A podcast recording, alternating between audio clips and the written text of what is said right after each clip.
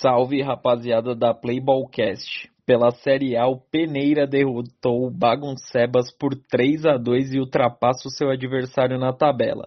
Em um jogo com mais pressão do Peneira, a equipe chegou mais ao ataque durante toda a partida e marcou os 2 gols no primeiro tempo, contando com a sorte. Afinal, estes gols contaram com desvio na defesa do Baguncébas para morrer nas redes. Emerson e Gabriel foram os jogadores que marcaram os gols com esse pinguinho de sorte.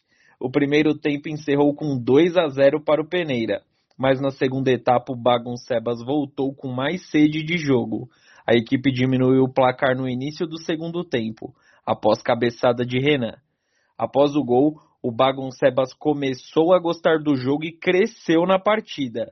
O goleiro do Peneira, Michael, foi acionado e fez boas defesas, garantindo a vitória do Peneira. Após ser pressionado no início da segunda etapa, o Peneira conseguiu diminuir a pressão do Baguncébas em um contra-ataque. Jonas, o camisa 10 do Peneira, marcou o 3º e encaminhou bem a vitória da equipe. No finzinho do jogo, Luiz acertou um chute de fora da área e diminuiu o prejuízo para o Baguncébas. Peneira 3, Baguncébas 2. Com a vitória, o Peneira chega aos 8 pontos e o Baguncébas permanece com 6.